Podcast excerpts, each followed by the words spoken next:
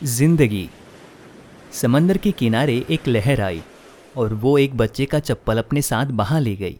तब वो बच्चा रेत पर उंगली से लिखता है, समंदर चोर है। उसी समंदर के एक दूसरे किनारे कुछ मछुआरे बहुत सारी मछली पकड़ लेते हैं।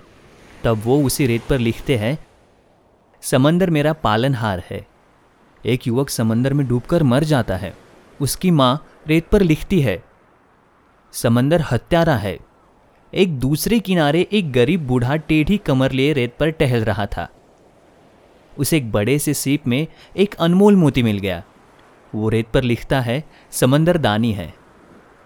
अचानक एक बड़ी लहर आती है और सारे लिखे को मिटाकर चली जाती है। लोग जो भी कहे समंदर के बारे में, लेकिन विशाल समंदर अपनी लहरों में मस्त रहता है।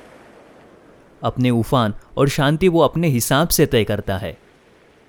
अगर विशाल समंदर बनना है तो किसी के निर्णय पर अपना ध्यान ना दे। जो करना है, अपने हिसाब से करे।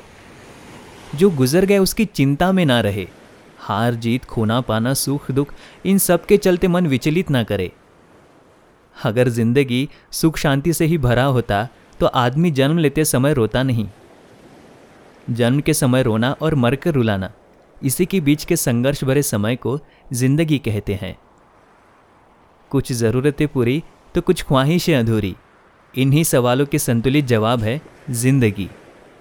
ये छोटी सी कहानी अगर आपको पसंद आई हो तो प्लीज़ इसे अपने दोस्तों के साथ शेयर कीजिए और मेरे चैनल को सब्सक्राइब करना मत भूलिएगा। अगर ये आपको कहानी पसंद आई हो तो मुझे कमेंट में ज़रूर बताइए। धन्यवाद।